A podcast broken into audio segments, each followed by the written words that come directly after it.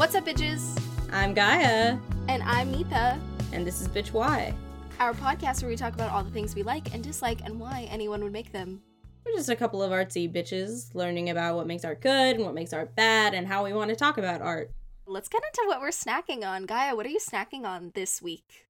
I had some very cursed experiences at the farmers market this afternoon that I wanted to share with the class. I work at a farmers market because I because I live on a farm. Take a shot. um and today was very cursed. First our car broke down and we couldn't get to the market and we got there like an hour late. And then these like scary unmasked people came up to us and like depending on where you live in the US like that's like more or less scary. In Maine like nobody goes out without a mask. Like it is like Oh, that's forbidden. good. Uh, no, it's amazing. Um, but these unmasked people came up to us, and first there was this guy, and he was like, "Yo, what's up, masked people?" And we were like, "Yeah, we have masks on." And then he was like, "Yeah, COVID's fake," and we were like, "Cool." And then he was like, "Yeah, Jesus spoke directly to me, and I wrote it down on a little card, and I'm gonna give it to you right now." And we were like, "Oh, thanks, bud." Thank And then he said so the much. CDC said COVID was fake. Look it up. And we were like, we will. And then immediately after him, this unmasked lady came up and started smelling our flowers like with her face on them. And we were like ma'am like can you please well first she was like what are your poems? And i was like oh i write poems for people. And she's like you shouldn't write them. You should speak them save the trees. And i was like okay i guess i will. Um and then Oh she went God. and touched our flowers with her face and we were like ma'am can you please not do that? There's like a, a pandemic happening right now. Um and she was like these aren't your flowers these are god's flowers. And we were like oh? And and then she kind of like walked away and then she came back and she was like i'm gonna strike your names from the book of life both of you and we were like oh Damn. and then she left and that was that she struck your name from the book of she life, She literally Gaia. struck my name from the book of life and now i'm gonna die She death noted your ass. yeah no i'm like fucking gonna die like probably today so like congrats on this being the last existing like recording of me but the only thing i've really been snacking on besides the thought of my impending demise is Oh my god. Twilight Yes! twilight at two and a half speed on audible yes! Yes! it's so cursed it's been Yes. sending me into dissociative spirals because it's like really really fast but it's twilight I feel like Twilight's not meant to be heard at 2.5 It's speed. it's like i know what you are say it a vampire it's like I that. love it. anyway Neetha, what are you snacking on This is a sad snack, Oh, but no. God, it is the most. No, it is so, truly so beautiful. Two amazing articles came out. One came out yesterday. I saw it on Twitter. I'm going to get you the name and I'm going to put it in the show notes. So, this article came out of Vanity Fair. It's called On Witness and Despair A Personal Tragedy Followed by a Pandemic. And it's by Jesmyn Ward. And it's an article about how she lost her husband in January, kind of like right before the pandemic, and then seeing like just the world pass by and and all of the protests and everything and um it's just such a beautiful it's every line of this article is poetry Mm. it is the most beautiful thing i've ever read and so eloquently put through her grief that i was like you didn't have to give us this gift of your beautiful words and like dealing with all of this grief and still writing about it and how beautifully it's written just like absolutely struck me. Like i i i don't know. I've just i'm just in awe of it and it's beautiful. And then today an article came out about john boyega he just did an interview about like all of the shitty stuff about star wars and how he was afraid to speak out at the black lives matter protests in june um, in London, but then he was like, you know what? Fuck this shit. Like, I should be as loud as I want to be, and I don't need to give Disney the respect that it didn't give me. And then he talked about how Disney like marketed him as like this big figure, but then pushed him to the to the side. And we'll talk about it when we do Star Wars. But I am just like I'm reeling over both of these amazing pieces of work that came out this week, and everyone needs to read them. And I just think that they are like very important Yo, fuck how Disney treated every single one of their like lead cast that they portrayed as like pioneering representational figures. Rose, Rose, Rose got fucked. Oscar Isaac got fucked. Unfortunately, he didn't get fucked, but he wishes he I did. would have liked him to get fucked in a specific way that he did not get fucked in. Even Daisy Ridley got fucked. The only person who survived unscathed was that one. What's his fuck? What's his name? Adam Driver. Adam Driver. I like support no. Adam Driver, but also like, boo. I like that he's weird looking. He's okay. Someone tweeted this a long time ago, and I wish I remembered the wording of it because it was so well put. But Adam Driver is the kind of attractive that like normal guys could be if they just put in a little effort. Mhm. And that's why men are mad at Adam Driver because he's so quote unquote like normal looking and people are fawning over him. And I'm like, one, it's the talent, and two, it's the effort. Also, like normal looking people, like I don't know. I'm really into people looking like normal people. Yeah. I think that's really too. sexy of them. People who are supernaturally attractive stress me out. I can't like Yeah. talk to them because they freak me out. And also, like, why look like that when you could look like kind of squished? Yeah, that's kind of like why I want to keep my nose. I don't want to get a nose you have a sexy nose. because I should think I I should think that about my nose. Well, I can think you have a sexy nose in the meantime until you think Uh, it. and this is why we're getting married on your farm in Maine. Okay, let's get Yay. into Let's get into it. into Gaia, what it. are we talking about this week? Today, we are talking about one of the sexiest movies of all time, Black Panther. We're gonna talk a little bit about Chadwick this week too. Yes, rest in Um, power. Rest in power, baby. In case you haven't been around the block with us at Bitch Why, our episodes are made up of four parts. Bitch What, an introduction to what we're talking about, Bitch How, a technical rundown of the successes and the failures and how it's how it works, like mechanically as a piece of art, Bitch Time, three minutes of our unintelligent, unfiltered, uncritical feelings, and finally Bitch Why, a sum up of the implications and why everything matters, and the Bitch Meter, which is our little our little score score meter that tells us how diverse we think it is. But it's time for Bitch What?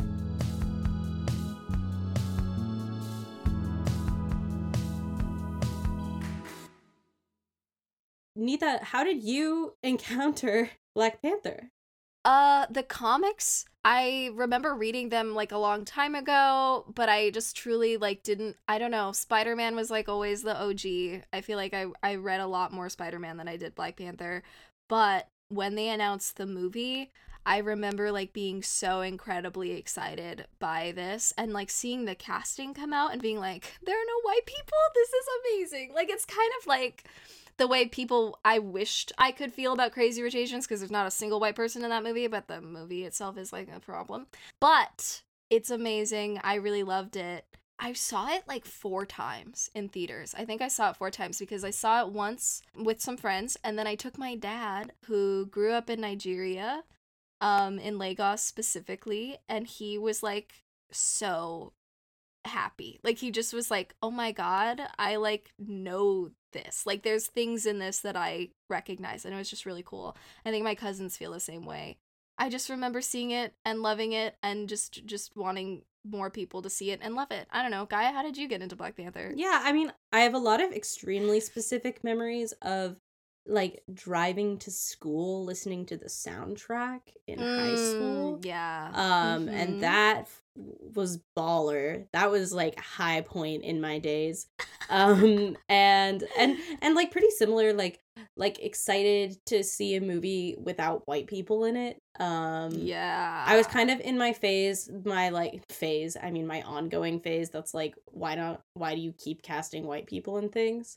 Like it's so easy to not cast white mm. people in things and yet It's so easy. it's so easy for zero dollars and zero cents you cannot cast white people for zero dollars cast a person of color. Uh, so so i think i was just like hype about it from a representational standpoint and then i think that was like once i was that was around the time when i was starting to get into like racial justice type activism but like in a real way and not in the like hey racism's not good. Like hashtag black lives matter. Like it was when i was oh starting my to like goodness. do like real reading on it and like writing about it and like processing processing privilege. And so i think it actually probably just hit a really key time for me where i was like learning about racial justice and this movie came out and it was such a good like good piece of media and also like just good supplementary reading but not but like in a very fun and like digestible way and so i think it just hit at a good time in my little activist journey i'm gonna do a synopsis Do it. after the death of his father T'Chaka, Chadwick Boseman, aka T'Challa, aka the Black Panther, returns to his nation of Wakanda to, to take his place as king. Um, Wakanda is like an awesome Afrofuturistic country located in like North Africa ish, and um, it is high in stores of vibranium. So after they find out that some vibranium has been stolen, they go on a mission to rescue it and all sorts of shenanigans ensue, including a coup. Northeast Africa, specifically. Kind of like it would be smack in the middle of Uganda, Kenya, and Ethiopia, like where the where those countries converge. Oh my god, this is the first fucking Marvel movie to win Oscars. So I don't know what that tells you, except that it is the best one of the best Marvel movies. Um and also the care that was taken in this movie is astounding. Anyway, it won for best production design, best costume design, and best score. It was also nominated for best picture, but it lost to Green Book, which if that doesn't like tell you anything about the world we live in, I don't know what will. I can't, I can't believe it lost to green. What else came out? What year is this? 2018. 2018. No, 2019. 2019 because it came out in 2018, but it's the 2019 Oscars. I know. Oh, so okay. confusing. That's how I listened to it in high school. Roma, Roma Bohemian came out- Rhapsody, Yo, Black Panther. Black Black Klansman also came out that year. Black Vice. Have you seen Vice? Vice is a very sexy movie. yeah, that Vice is very good. Yeah. I can't believe Green Book won. Yeah, dude, The I was so pissed. Yeah, dude. Literally every single one of these movies is better than Green Book. is better than Green Book. We're all mad. But I remember that was such a big upset. I'm like actually kind of like getting re mad about the 2019 Oscars. Dude. Rami Malek won for Bohemian Rhapsody, which is like cool of him. I guess that's kind of sexy of him. I That is sexy. Also, I would have been really happy if the favorite won. Yeah, the favorite could have won. Didn't, but coulda. Also, Black Panther could have won. But I feel like, again, we always talk about like the significance of the Oscars and how they just truly cannot nor will not reflect what movies are actually significant Mhm. and impactful. Uh, and I just think that this is like emblematic of that. I mean, I would say like of these movies, like Black Panther probably had the widest breadth of cultural impact. I would Right. say like I think maybe I liked like Roma and Black Klansman and the favorite like like more as an artist. I think I was a little bit more like artistically like enthralled by them. Oh yeah, for sure. I think what that happened is then they started to like announce that they would do popular movie category Mm. and everyone was like but that takes away from like cuz a movie can both be popular and the best movie of the year, Yeah. aka Parasite. Again, very confusing and stupid. It's so like wacky that Parasite became popular. I how did that even happen? I don't know, but I remember when it was like quietly gaining traction in like October, November, and that's when I saw it and I was like this movie's fucking amazing, but it's not going to win because And then it are stupid. did. And then it did. That was like the last collective experience we had. Yeah. Now we don't have any collective experiences. Anyway, let's talk about the Okay, anyway, let's get into bitch how.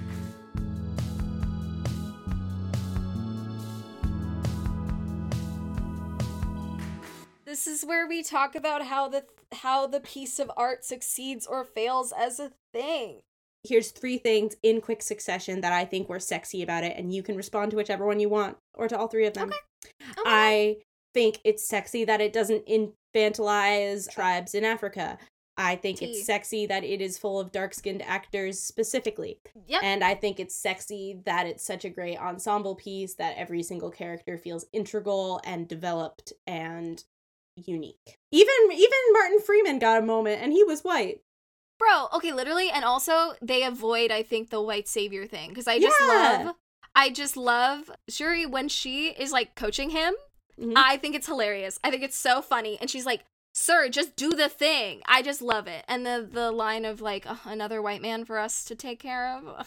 I just love it. Um, I think also something that I read about when Black Panther came out was how exciting it was to have all of these women have vastly different personalities and interests and passions and you know what they are and you know what their different motivations are and like that scene where Okoye and Nakia are like talking about their different ethics and how they clash with each other it's just so refreshing especially in a Marvel movie where like the only female character for a long time was Black Widow and her narrative just got tossed around in every movie. It was like what can we make her do this time that like is not cohesive with her entire arc. It's also, just nice to have like these women all be completely different and they don't then have to bear the burden of representing all black women if it was just one. You know what I yeah. mean? Yeah. I also think it's or like, women yeah. particularly sexy um because i think like it especially like comparing them to black widow black widow is so her entire personality is that she's a warrior woman and then in this mm-hmm. movie mm-hmm. we have three different warrior women and they all have different personalities beyond that mm-hmm. like nakia yeah. can be a totally different type of warrior than shuri is or than okoye is and right. that is like you can be a uh, maybe aggressive figure and still not be the same type of person. I mean, it's funky and not that fresh. How how little Hollywood has learned about writing complex women, writing complex women of color especially. Well, here's the thing is you had Ryan Coogler writing this movie and he took so much care like watching him. I watched a lot of interviews when this movie came out. I watched the costume designer Ruth Carter and and Ryan Coogler's in it and they talk a lot back and forth. And Ryan even in their fighting styles, like Okoye will never pick up a gun. She will never pick up anything that's not her own weapon or a weapon from Wakanda. Versus Nakia is a little more versatile in her fighting because she's been all over the world. And she's a spy. And, and she's a spy, so she she will pick up a gun. She'll do any she'll use anything that's in her vicinity and but like Okoye is like inc- like incredibly traditional and then Shuri has an like a completely different fighting style so you see just like this this kind of care that I have never seen in a Marvel movie before with its characters in costume and in in design in um personality like the way that they like mined this movie for depth and nuance is especially in a Marvel movie and I will say that like a lot because I just think that this like set the bar higher than any other Marvel movie and it was really refreshing to just like see that. I think the acting in this movie felt very effortless and what you were saying about the different um fighting styles really reminded me of that the mm-hmm. way the actors were able to work off of each other. I feel like in a lot of Marvel movies there's a sense that the actors are kind of like pushing this like aggressiveness. I feel like a lot of times when I see whichever Chris um plays Captain America, um, Chris Evans. Yeah, that one. Whenever I see that him one. like say like it's time for us to fight the aliens. I'm like I'm like can you like just like release your chest bud? Like calm down. Can you like can you? like, breathe? Can you like relax the muscles of your body? But all of the actors in this movie play so well with each other. Even in moments of aggression it doesn't feel like they're tense within that. I, I think it's kind of hard to explain. This is kind of a good segue into what you were talking about about michael b. Jordan. Michael b. Jordan is so natural and incredible in this movie I remember when this movie came out, so many people were like, Chadwick is the most boring part of the movie. Like, T'Challa is the most boring part. And I was like, one, fuck you guys, that's incorrect. Two, you have charisma, like, just pouring out of Michael B. Jordan, coming out of Okoye in a like a different way. Like everyone has such a well-rounded, complete personality, and T'Challa's makes sense for who he is. He has been like groomed to show like a certain level of decorum like at all times. He is literally like a king. So when he lets out like a little bit of emotion, like when he meets his father in the ancestral plane, or you know, when Killmonger is like, I'm gonna kill your sister, it shows me that like he's holding on to something because he cannot like be as expressive as he wants to be nor is he like grown up being expressive because he's supposed to be a king. And it makes sense. The way he portrays black manhood in this movie is such a departure from the way we've seen a lot of strong on-screen black heroes. Like there's like yes that he is masculine, but there's like a vulnerability and a tenderness and the way that he like admires the black women and and like respects black womanhood in this movie is so beautiful. It is so beautiful to me and I feel like what Chadwick brings to that is so layered and I think people this is kind of like our Eddie Redmayne thing where you have like a masculine character and people don't see what they think they should be seeing from them and then therefore dismiss it as boring or like one note and that i feel, feel like that is completely incorrect and it's ironic to me because it feels like every single other like white male figure in marvel is exactly the same and it's really mm-hmm. frustrating mm-hmm. like seeing thor and captain america and iron man and hawkeye interact with each other is like walk it's like if you took a bunch of clones and wrote raised them in different environments and then like put them in a room together like that's I, I mean it's the way they're written it's the way they're acted and i don't think any of those actors are necessarily poor actors it's just like that is a directing choice i think it's very clearly a directing choice and it's delightful to see a character that departs from that that trope i also think there's a sexy trope subversion that's a little uh, under under the table that they like just slipped in which is the reverse of king doesn't want to be king and learns how to be a good king versus king wants to be a good king. And yeah. Like, I, I think it's sexy that they chose to have a cast full of politically engaged characters. There's none of that um that sense of i don't fight i just fight for what's right and not, not right. for anything. I just fight for what's good and what's right. No. Which I think is a very lazy approach to morals in comic book universes and we talked a little bit when we were talking about Spider-Man about uh mm-hmm. lazy approaches to morality. Um and this movie is very very nuanced in its approach to morality and the characters in it are all specifically like politicians they're interested in working together to create the best version of their society and right and, and those be, ideas are different but they all are like going towards the same thing and that's why killmonger ends up being so so stellar as a villain is because yes. he he is just another perspective on how to make really the key conflict of this movie is how do we create the best nation that serves the most people that keeps the world the most safe and Killmonger coming in and being like, I think this is how we do that, and him being right in some ways and being wrong in some ways is mm-hmm. such a fresh take. And it proves that superhero movies can have hot, fresh, steamy takes about morality and about politics and about the world without being bad or without flopping in the box office because we all know Black Panther fucking killed it. Black Panther really just like elevated what is possible um for for movies like this. I think like the way they discuss like that scene where Killmonger is talking to T'Challa and he's like you're there are people who look like you all over the world. Like, how are you not helping them? And then T'Challa's like, I am not king of all people. I am king of Wakanda. And Okoye's like the way she has to navigate once T'Challa's not king anymore and it's Killmonger.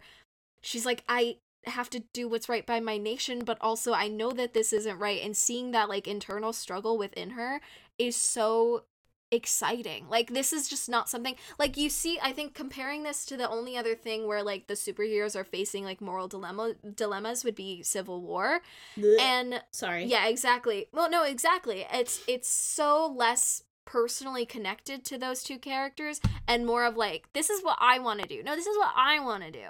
And and it's so much more layered in terms of like exactly how do we keep the most people safe and how do we succeed as a nation and i also like can sense within that within that narrative the fear of like the impact of colonization. Like i feel like i know why why wakanda and and this like maybe isn't justified for them but like why they don't want to go spread their resources everywhere is because they have a feeling like that it will all just be taken over by like western countries again and the reason they've kept themselves safe for so long is because of that. And they do have the technology like which is why it's believable when Killmonger wants to take over, it's believable that he could take over and like use the technology all around the world, but it's not for that purpose. And the way that they come to a middle ground at the end, because T'Challa realizes like that anger coming from Killmonger is real. And also in the comics, he has studied outside of Wakanda. He like went to college. I think he went to Oxford, but I don't remember.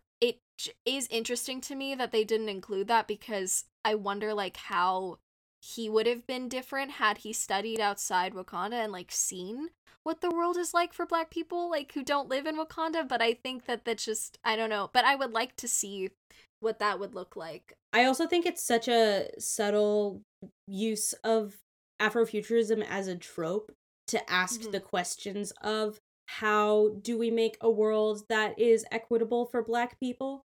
And right. so there's something interesting w- with the idea of uh, this is like an Afrofuturist movie. It's kind of the movie that introduced a lot of young people right now to Afrofuturism, although Afrofuturism right. as a genre read, has been. Read Octavia Butler. Read Octavia Butler. Read Octavia please. Butler. I'm begging you. Okay. Um, yeah, there's tons of great Afrofuturism outside of this movie, but this is just a really good example of it. But it's the yeah. idea of taking a hold of what Black people could have been and will be without colonialism. Then using that, we are in envis- we are envisioning a world without the without the um, scars of colonialism directly on their culture, and then using that to even further jump ahead and be like, but it still exists in our world. So, what are the solutions we need to be giving to Black people in the United States, to Black people um, across Africa, to people who, people all over the world who are struggling, people of color all over the world who are struggling? That's such a nice, subtle way to use the genre to reach outside of the genre and into the universe. I think um I think I have similar warm and fuzzy feelings about this movie in Spider Verse. I think this movie zooms out so mm-hmm. seamlessly. I think this right. movie is like a photo taken on one of those super high quality cameras where you can like look at the craters of the moon, where you can like zoom in and look at the craters of the moon, and then you can zoom out and see the entire night sky. And it's still sexy. Exactly. I think because we were talking last week and it's maybe such a interesting thing that we were able to put these two movies together um back to back. But when we were talking about spider-verse and seeing images differently in that movie and like, like the way things are framed and being like i can't separate that because we do live in the real world and this movie was written by people in the real world but it doesn't deal with certain real world implications. And i feel like black panther avoids all of that and and says okay this is an afrofuturistic country what would be the real world implications if they existed now and how would they deal with it and i think like I love that the villain isn't a villain. Can we talk about um how I feel personally called out by this movie as a first gen? Raise your hand if you've been personally attacked, personally by victimized Black by Black Panther. by Black Panther. The way I f- I sense Eric's anger and I understand and the the the innate need to be a part of your like mother country and feel the things that they feel and wish you could be a part of it hurts me in such a visceral way. I don't even have like I just know that my chest hurts when I watch it. And when he goes to the ancestral plane and it's not Wakanda it's so artfully quietly like that's so quiet. Like you wouldn't notice that. You'd just be like oh yeah of course that's his house.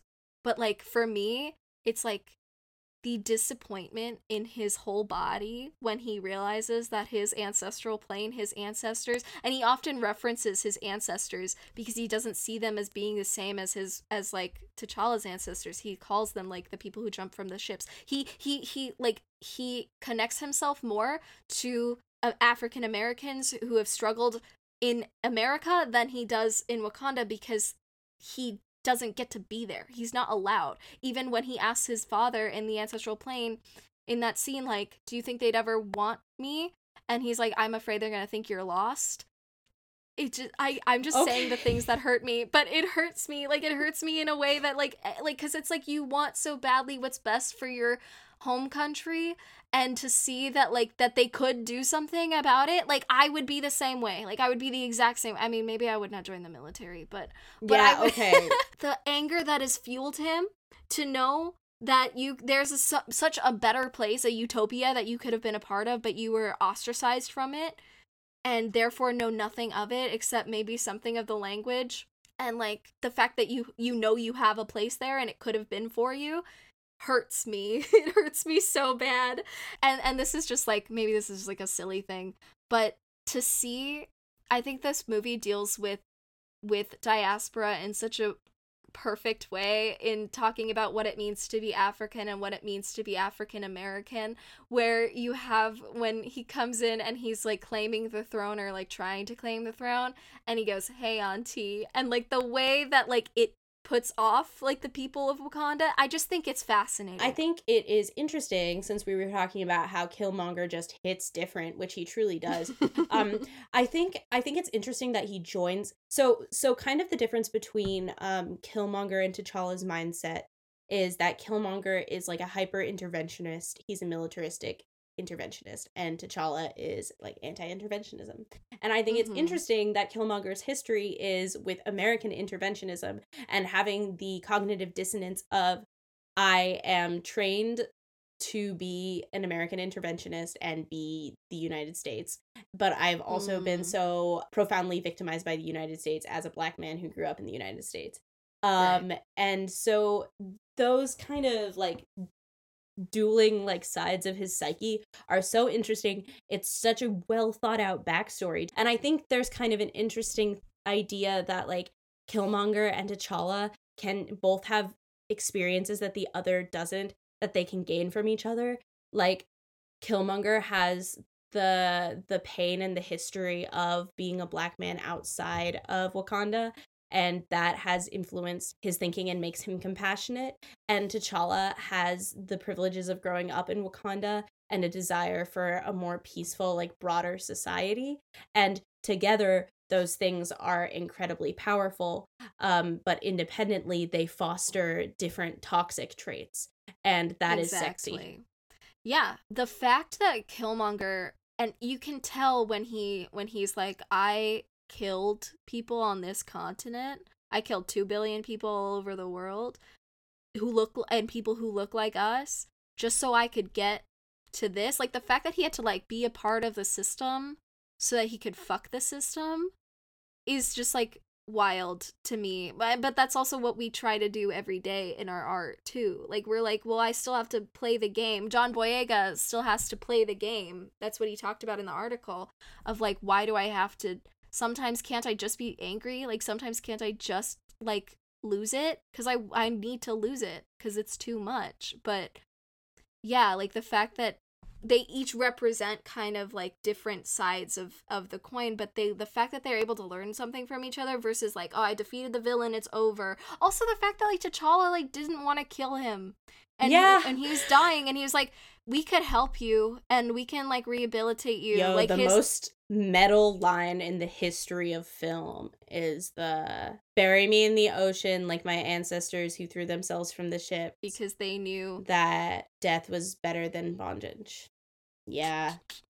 That line hits different. Um actually chadwick is why that line exists Chadwick, uh, like Chadwick. King. So we'll talk about him. I will. I want to talk about him so much. I love the way that this movie handles. Like, I love the museum scene because you know that white lady yeah. approached him. You know that white lady approached him because he's black. She doesn't go up to anybody else in the museum and go, "Hey, can I help you?" Ugh. And when he tells her He's like, You stole this. You stole. I was like, Oh, like it's just so good. This movie radicalized me more than, uh, more. It just did. Um, getting continually radicalized by repeated viewings of Black Panther. Every time I watch it, I'm like, Yes. The person who did the score is a German dude. His name is Ludwig something. Am I a correct? German composer named Ludwig? Lud- That's Ludwig so passe. Göransson, Göransson, or whatever. He's been working with Ryan Coogler and Childish Gambino, who he also helped on This Is America for a long time. And I read this article about how they did this to make sure it is the most respectful as possible.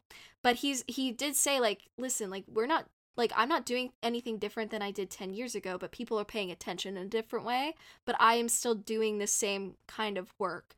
And the the creative demands of this to make sure that this was not culturally appropriative and rather was a way to like honor the actual sounds of like what this place would sound like and and to take I think it also happens in the costumes a lot is like you have like this kind of like leaning towards like a technologically advanced like streetwear almost like st- tech streetwear and then pulling from different parts of Africa to create like cuz it's hard with this with this place cuz you don't know what it would look like because we unfortunately will never know what our our home countries would look like without col- colonialism. Um, but he did amazing work and research, and that is the kind of work and research I want from all of these movies. And I am just very impressed by it, and I feel like he did like pulling from like what does like a ritual sound like? What would a funeral sound like? How do we make these the most like quote unquote culturally accurate, culturally authentic is hard because like what is authenticity? Um really. We talked about this a lot in design um last year. But I think like we will never know what a col- like a non-colonized version of Africa or India or any part of Asia would look like. So it's hard, but I think that this movie did the best that it could and set a bar. Something I wanted to say in relation to what you were talking about, like Yeah. about caretaking. It sometimes feels I- I'm really like right now like airing all my grief about Marvel before we even like get Yeah, into do it. Marvel.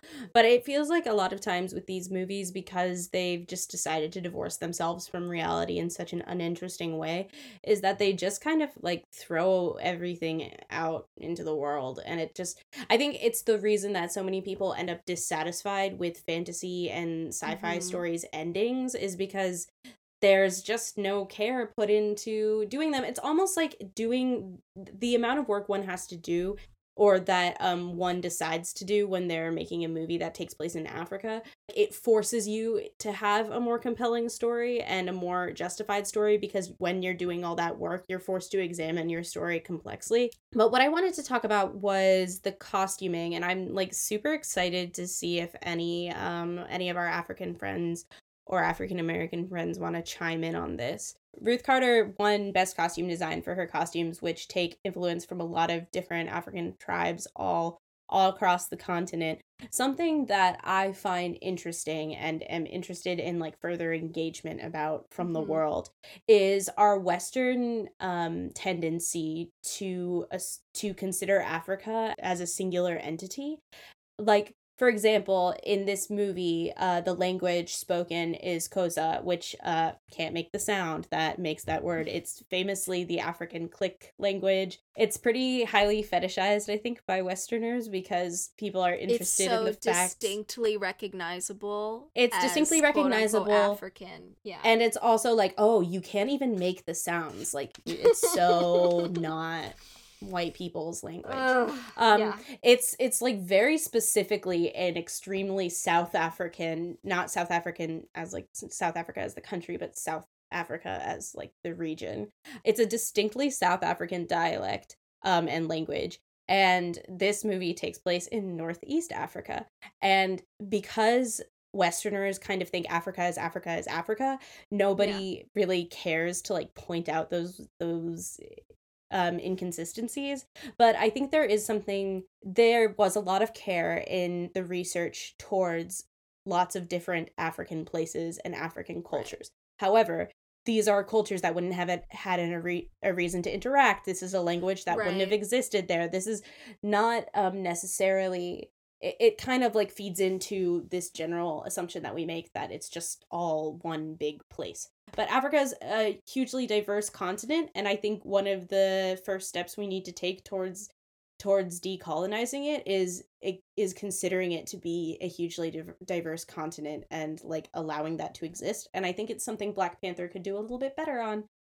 I agree, but like with the caveat that I do believe that this set a precedent for the amount of research and care that went into it. And I think what is hard, again, because I can only speak about what I know of India, but I don't know where India ends and colonization begins. I don't know. And like even when I was trying to do the most minimal design research for a project that was supposed to take in take place in post or sorry, pre-colonial India, it I can't find. I don't know. And it's and so you're the kind of thing is like the best guess um of what something would look like and then also how come with European pieces we pull influence from all over Europe, but then still get to feel like Europe is is like also France and also like London. Like you get like what I'm saying is like when we do like European period pieces, nobody takes that kind of care and we just accept it as like Europe. But also Europe gets to be its own thing. It's it's a confusing conversation to have and it's hard I think to after watching the it's called abstract art of design and it'll be in the show notes but like ruth carter talks about like how there's dutch influence in modern african fabrics. So they had to make a lot of their own stuff because they're like well i don't i don't want that. That's post-colonial like that's post-colonial. Like i can't take that. We have to create our own thing. And if you want it to be as specific as let's say they're like okay well it can only be things from Sudan, and it can only be things from Kenya, Ethiopia, and Uganda. It's really, I am acknowledging your gripes, but I'm also saying that with the accent thing, like, they did work on specific dialects and idiolects. The only reason why Xhosa is used is because it's what uh, the actor who plays T'Chaka could speak, and uh, in Civil War they speak it to each other. They brought it up. They're like, "Hey, how come like we're speaking Eng- English to each other? Like, why can't I speak Wakandan to my son?" And they were like, "Oh, we didn't think about that." Like the Russo brothers, like, we're like, "Oh, we didn't realize." And so then Chadwick and John Kani just learned some Xhosa really fast. Like he just taught Chadwick some really quickly so they could speak it to each other. And originally, like Marvel was gonna have them speak in British accents, and Chadwick was like, "Fuck that shit! Like this is." Like this this is like a wakanda that's not touched by colonialism and i'm gonna speak like an african king because i want little kids to see an african fucking king and so i think like that was a reason it's not justified but that is what happened and then in researching like how they went about doing the dialects and idiolects something our friend I spoke to our friend Josh, whose parents are Nigerian. Um, I talked to my dad a little bit too. Um, but he was like, in listening to it, he was like, oh my god, that dialect, that one's from Ghana. That dialect was from Sierra Leone. That dialect is from Lagos. Like, he could recognize the differences in the way that they're speaking. And unfortunately, like, the language they chose uh is not even from where it would have been. So, like, that is a problem. I'm glad they didn't just create their own language. I think that would have also been a huge problem. And also, the main, the most popular language in Nigeria and the most popular language in a lot of parts of Africa is English. Same with India, it's English because because of colonialism. No, and, and I think one of the things that shines about this movie is the careful research. I just think like with Disney money, you can't mm-hmm. hire an actor from Sudan or from Ethiopia or from Uganda or from South Sudan as the king and you you had trouble finding information doing a design project um and you are an excellent researcher Neetha but like you are a 20 right. something college student with no resources and they right. have a gazillion disney bucks and right, for sure so i set them to a higher standard than I do you. Like I want to acknowledge that there are challenges in doing research because of colonialism. We don't have a lot of that information. Like that's totally legit. And like I'm not to like she deserved that costume award. The costumes are gorgeous. Like yeah. it's an incredible piece of art and piece of research. I just think that um in term if we want to give this movie its like fair critical once oh, over oh, totally. which i want to give it its fair critical once over that was something that i think i think the movie was a lot about the difference between being african and being african american and they didn't quite delve any further than the difference between being african right um, versus and african american right. versus being sudanese and African American. I mean, totally. Again, it is like confusing and it's hard to critique this because it's not a real place. And yeah, it's exactly. hard to create. And she was tasked with, and she had, Ruth Carter worked on a lot of movies and is very good with like historical um, research. So what she did was like well to create the future we have to look to the past. And so there was a lot of that and and like in I think I, what I was so struck by was just like for every costume piece there was a reason. Like every part of the Dora Milaje costume pulls from different tribes in order to like stylistically create that these are the highest ranking women in Wakanda.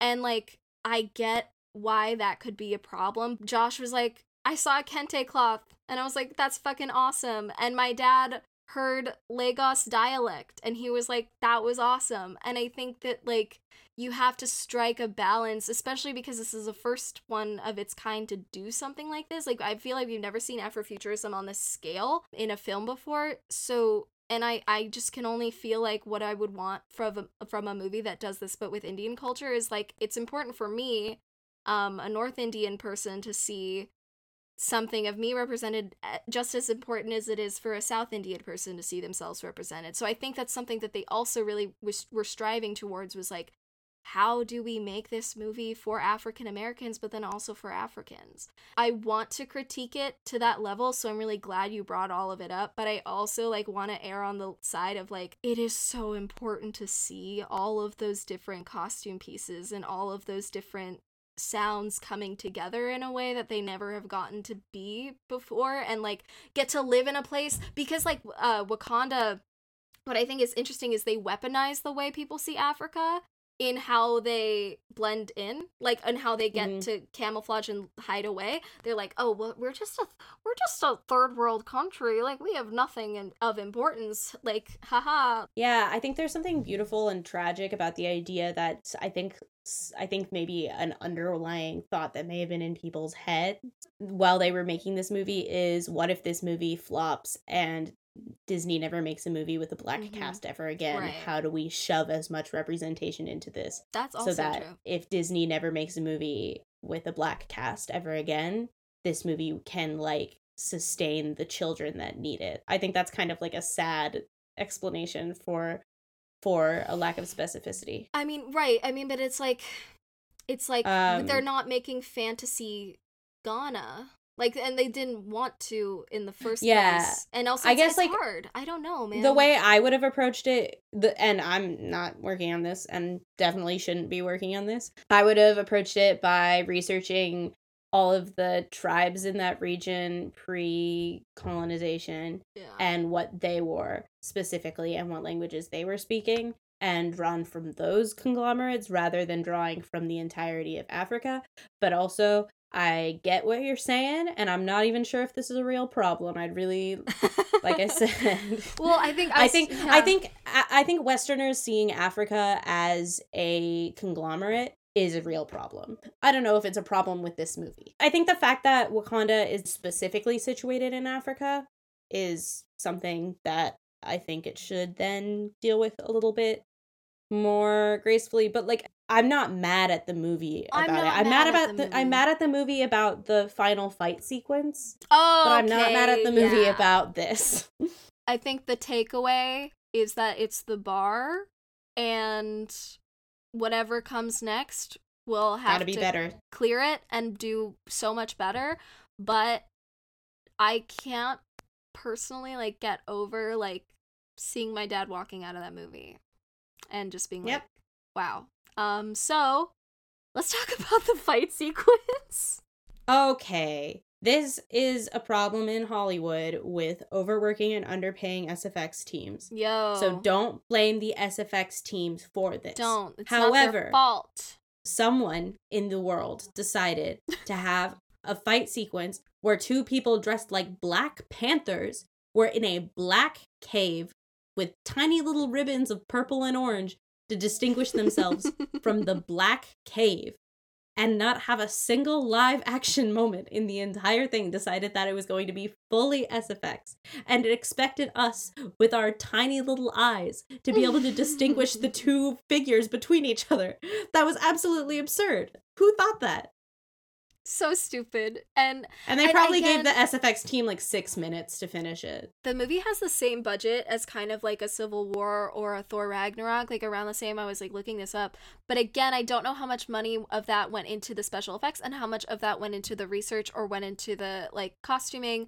I don't know what the money distribution was, but it's unfortunate because this came out in the same year as Infinity War and the special effects for that were like on point and I don't understand why the same care like they put in so much care with every other aspect like wasn't done with this because I think it just like kind of it kind of kills that end and the fight scene I is not personal. Like you don't feel the the the the importance of it because you're like I can't see I can't see what's happening. I don't understand. And then uh, and then fortunately it is saved by the end uh with Which is speech. so good. Yeah, I think it's ironic that it's so impersonal because the ending is the ending so is so good. personal. And it's funny because they have to leave the area of the fight. That's actually so hilarious, and I've never thought about this. They have they have a mysterious transition from being in a cave to being on the edge of a cave. They never show us how they get there.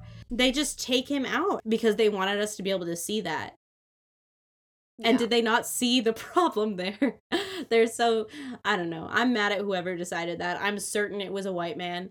I'm certain there's absolutely no way it couldn't have been a white man. Disney, this is the same year Wrinkle in Time came out, and the budget and effects on that is so shit. And I'm like, you set Ava DuVernay up to fail here. And I can see it in the way that you've created this movie. And so, like, and that's also, it's all Disney, right? So they did Wrinkle in Time, they did Black Panther, like, they did all of these things. And it's like, how come the white movies, like Nutcracker and the Four Realms, which also came out that year, which is mostly white, looks better, like looks like a billion times better than Wrinkle in Time, and how come like Avengers Infinity War looks a billion times better than Black Panther in terms of like special effects. I just think it's weird. I just think it's weird and I'm confused by it, and that's like really all I have to say about it.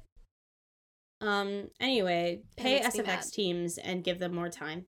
Yeah, God, one day we Stop. As I think something as audiences like this isn't really our fault.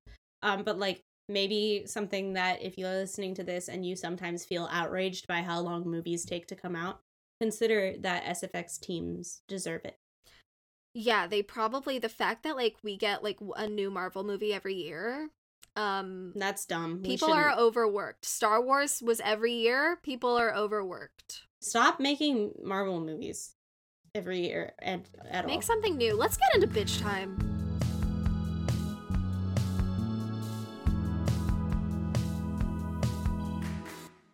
Ready, set. It's bitch time. Bitch time is when we get to talk about whatever we want for three minutes. Um, because we deserve it. Yep. Go. I want to talk about how this movie. I like was struck by it when you mentioned it, and one day I guess we're gonna have to record our lost, Oh, re-record our Lost Lion King episode. But like, Everyone Um, compares this movie The Lion King. Like, why? and it's like no, but then I was thinking about it, and I was like, oh my god, like, like the the disgraced nephew returning to the Uh, homeland yeah, to like yeah, kill his cousin. yeah, Uh, that's so weird. yeah. Well, then And also I was like, there's one part of the score on the ancestral plane. People say it sounds like The Lion King, and it looks like The Lion King. Um, it's very Shakespearean. Both of these stories are very Shakespearean. Um, the but the thing that I liked better about Black Panther, and you mentioned this, was like the king wants to be king and he wants to be the best king possible. And I think that's the kind of story because we talked about this when we talked about Lion King about like wouldn't a better story if they were going to remake it actually be about like what it means to fulfill responsibilities and not just be like I'm lazy and everything I just want to not deal with my problems because we're like as this generation we are dealing with the impact of like our our ancestors and we actually want to deal with it versus like Simba who doesn't. I just we talked about that a lot and like how you would remake I, that story. we're really gonna have to re-record Fuck. the Lost Lion King episode. no. Rip. We can release it and then let people know that it's not good. Well, we do Um, have to do Mulan, and I was gonna ask you because we should probably do Mulan this next week and put Twilight off again, but it's fine. Um, It's good because I still need time to read Yeah, me too. It's okay. it's so hard to read. um, whoa, uh, we're still we're still bitching. Yeah. Um, what else? What else do I care about? Um, I think Lupita Nyong'o can rail me. I think every single character in this movie is allowed to be naked every woman except for pegs. the guy. Every woman in this goddamn movie Every pegs. woman except that white woman in the museum. Except that white woman in the museum. Yeah, she's Michael B. Jordan is so anything. fucking sexy though. He's very Michael hot. B. Jordan is so sexy. There was a story of this girl who broke her fucking retainer watching I that heard- movie. I've seen that. she snapped her retainer Queen. because she was clenching her teeth. Oh god, like everyone in this movie is gorgeous and luminescent, and the lighting is perfect. I uh like uh like this movie. Uh and the I Kendrick. love the fight scene in the casino. oh Oh yeah, Kendrick, Kendrick. Kendrick is a Thank fucking Kendrick. king. Thank you, Kendrick. Thank you for making this amazing album. I think like it's it's fantastic. He deserves a Pulitzer. Pulitzer. Bro, he has a Pulitzer. I know that was the joke. Oh, I was gonna say. I was gonna so say. Oh wait, he has one, Oh, but then I got distracted And by how I- I don't know how to say Pulitzer. Pulitzer. Pulitzer? Uh, Pulitzer. Pulitzer. Um, Pulitzer. And this movie is this movie is I will I am sad anyway. Ah, being sad. So I cry sad. every time. There's like very few movies where I cry every time. Yeah, this and But I Jojo do cry Rabbit. every time. This and I don't cry watching Jojo Rabbit. Not anymore. I've seen it too many Ah. times. I have a Jojo Rabbit themed present I want to give you when you come back from Maine. I'm never leaving Maine. Oh no. I'm moving to Maine. I'm faking my own Death death. and You're moving gonna to have to meet me Maine. here. okay. I'm faking my own death and moving to Maine. Okay. You can meet me here. All right. You better make me a hat have a that says that. I will. I will. Okay. But you have to come here. I first. will come. I will come there. Okay. Let's talk about Chadwick really quickly. Oh, let's talk about Chadwick. Okay, very fast. Um the kind of work that this man put into everything he did, he would interrogate Black Panther like he would meet Ryan Coogler and talk about the implications of everything and every move he made, every fight style he learned. He was like, "What would a king do? How can I be the best? How can I be the African king for like little kids?" And he did this with every role he did. Like we talked about like Rami Malek winning for Bohemian Rhapsody and like how people win for portraying historical figures. Um and people are like, "Oh my god, the work he did is amazing." This but Chadwick put this kind of work in tenfold with every role he ever did. And the fact that he was able to in his like short lifetime like recreate historical figures, Thurgood Marshall, Jackie Robinson, James Brown, Black fucking Panther. He was a hero and he took so much care. We talk a lot about care and we talked a lot about care in this episode, like the care he put into telling these black stories and the work ethic he put in. Like this man is on my windshield. Like this man is like the kind of performer I want to be and the kind of like care and pride and hope that he showed and it truly like hurts me that he had to like keep this a secret but I can tell and I like I mean I don't know him and I don't know his family but like I can only like feel that he did that because he knew that he would not be able to continue his job in the same way like a white actor would um had he come out with this. But the kind of care and and like talent this man had like rivals like a Jimmy Stewart or like a Sidney Poitier and I am like in awe of him and it is so unfortunate that he is not with us anymore because like he just you just know that he would have been and he is but like he would have been like regarded as like one of the best actors of our time just with like I want to give credit where it's due like he they like Ryan and him talked a lot about like honoring your ancestors and I just feel like that is what he did and that's all oh, Thank you for saying. I I don't like have like a long thought out this thing to say okay. about him, but um I I'm I'm impressed by the lives he touched Yeah. and I think you talk about how he would have gone down as one of the greats and I think he will he go will. down as oh, one he, of the of course he will. I just been reading about him all week. So he's the reason why that line because Ryan was like he's going to ask like Killmonger's going to ask to be buried in Wakanda and then Chadwick was like would he? But would he? Would he Yeah. want to be? And that's he's the reason why that's in there and I just like that level of interrogation and thought I I don't we don't see that from a lot of actors right now. one of the things we focus on most in in our directing classes is like everything you do can be improved by interrogating it to its fullest extent and asking every single question of it and and looking at it from every angle and like never never letting yourself be complacent in your art Mhm. and I think he was an excellent purveyor of that practice and that um, methodology. I completely What were you agree. There's a to me? line in Black Panther. Shuri says it when she wants uh T'Challa to give her back the bracelet. Oh, yeah. And she goes, just because something works doesn't mean it cannot be improved. Bitch why? Is it time for bitch why? Yeah.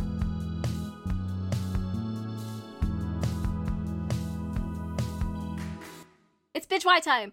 Um, this is where we talk about the implications of this art. The implications. the implications. Um, I feel like that Black Panther did that with the Marvel formula because it like is very it is a Marvel movie and it does follow the Marvel formula, but it imp- improves upon it. It creates nuance in a place that I've never seen nuance before, which is like a Marvel movie.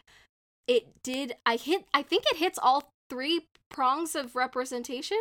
I think it hits your trident. I think I I think my trident is fully embedded in this film. So it hires a lot of actors from a lot of different backgrounds. I there are a lot of famous actors, but I like that there's both African American and African actors. I think that's really impressive. I think it gave um oh wait, who plays Mbaku? Oh yeah, he got a platform. I actually I think there may be more people who got famous from this movie than I realize. Oh, so many, so um, many. But I think that's that's delightful. I that's in terms of one of the prongs of my trident being hiring people who aren't typically hired.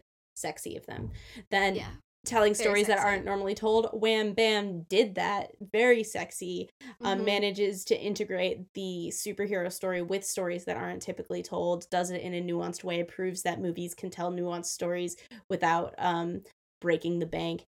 And then three, it shows for people to see um people who aren't typically represented on screen. This is an almost entirely black cast. Also, they gave Ryan Coogler, who had previously done Fruitvale Station, the biggest budget I think he'd ever seen. Mhm. Um, and he's a fantastic director, and I know that he will continue to get work for this. Um, I think the way that this movie portrays black manhood and black womanhood is significant and important, and I wish I saw this more. And because there's just there's more than one leading man, one is allowed to be hyper masculine and sexy and charismatic and angry, but he's not the only one. And T'Challa gets to be sensitive and loving and kind and compassionate and not offended or feel lesser by the presence of strong black women. It did that. We know the impact of impact of this. I mean, like the way that it's inspired, I think like seeing young black children interact with this movie via the internet is like one Mhm. of the most poignant things about this movie. But also like um I think it was important for my younger white siblings to see this movie Mm-hmm. and see these see that the world isn't just full of them right, exactly. obviously like um and the way that this movie has translated into protest and people being able to use the idea of wakandan forever for protest as like a Mm. personal source of inspiration is delightful i don't know if it's necessary i don't know if necessarily using fictional sources as your protest material is the best Harry Potter. Harry potter um, Uh, yeah. harry potter but But I um, think what like Wakanda Forever symbolizes is a huge fuck you to colonialism. colonialism. It is a symbol, I think, of like black solidarity in a way that like I don't I've not seen in another fictional work, so I think it is Yeah. different from Harry Potter, but I agree. Yeah, like like it's definitely not Harry Potter. Like it's No, yeah. definitely a lot better. But Oh, um yeah. I think it um I don't know. I just think that like I think the way that it is mobilized people internally in order to like feel like they have power to make change in the world is Mm. exciting and I think Yeah. fictional worlds at their best can can kind of like ignite that spark. Something I wanted to talk about earlier but I like don't know like when is like a good time to bring it in um but talking about like chadwick and talking about activism has made me think about it it's this like Mhm. this metaphor that i've been kind of rolling around in my head is that like when you're rock climbing um you're using your arms and legs a lot and like like in a really intensive way and so like you'll hang off the wall and like shake out one arm and then shake out the other in order to like get a rest even when you're constantly climbing upward and it feels sometimes with these struggles in art and these struggles in like the world it feels like we're just hanging off a cliff and that there's never room for a break for Mm. rest i i feel like something that i'd like for us to be able to give each other is the ability to hang on to the cliff and still like shake ourselves out. Um like Chadwick shouldn't have had to be carrying all this while battling cancer because like he should have been able to focus on his health and um and similarly like movies like Black Panther shouldn't have to carry the entire weight of mm-hmm. movies for black children like Right. this is something that like we are collectively gonna have to get to but I, it's just like a little metaphor that i've been rolling around with It that is i really wanted to bring up beautiful. That has to be tied to race because, like, I've seen.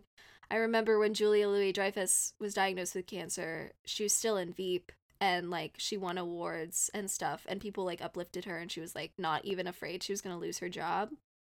And I mm-hmm. like, I just don't think that the same grace would have been given to Chadwick, yeah i and that's unfortunate. it's almost like the why of this movie like barely even needs to be said like No, i feel yeah. like we got to spend so much time on the how because like this movie really like it has become ubiquitous in its impact and I think we're is living in the why, you know. yeah you know So- it's wide time Let's get to the bitch meter. Yeah, that was Yeah. that was fast. That was our fastest bitch why yet. But we're right. But we're so the right. bitch meters are a little diversity score meter. It's just a little numerical number that we use to evaluate how well this movie does at representation. It doesn't necessarily represent quality, but sometimes it correlates with quality. We Yes. evaluate in six categories: queer representation, gender, race, disability, pos- body positivity, and class.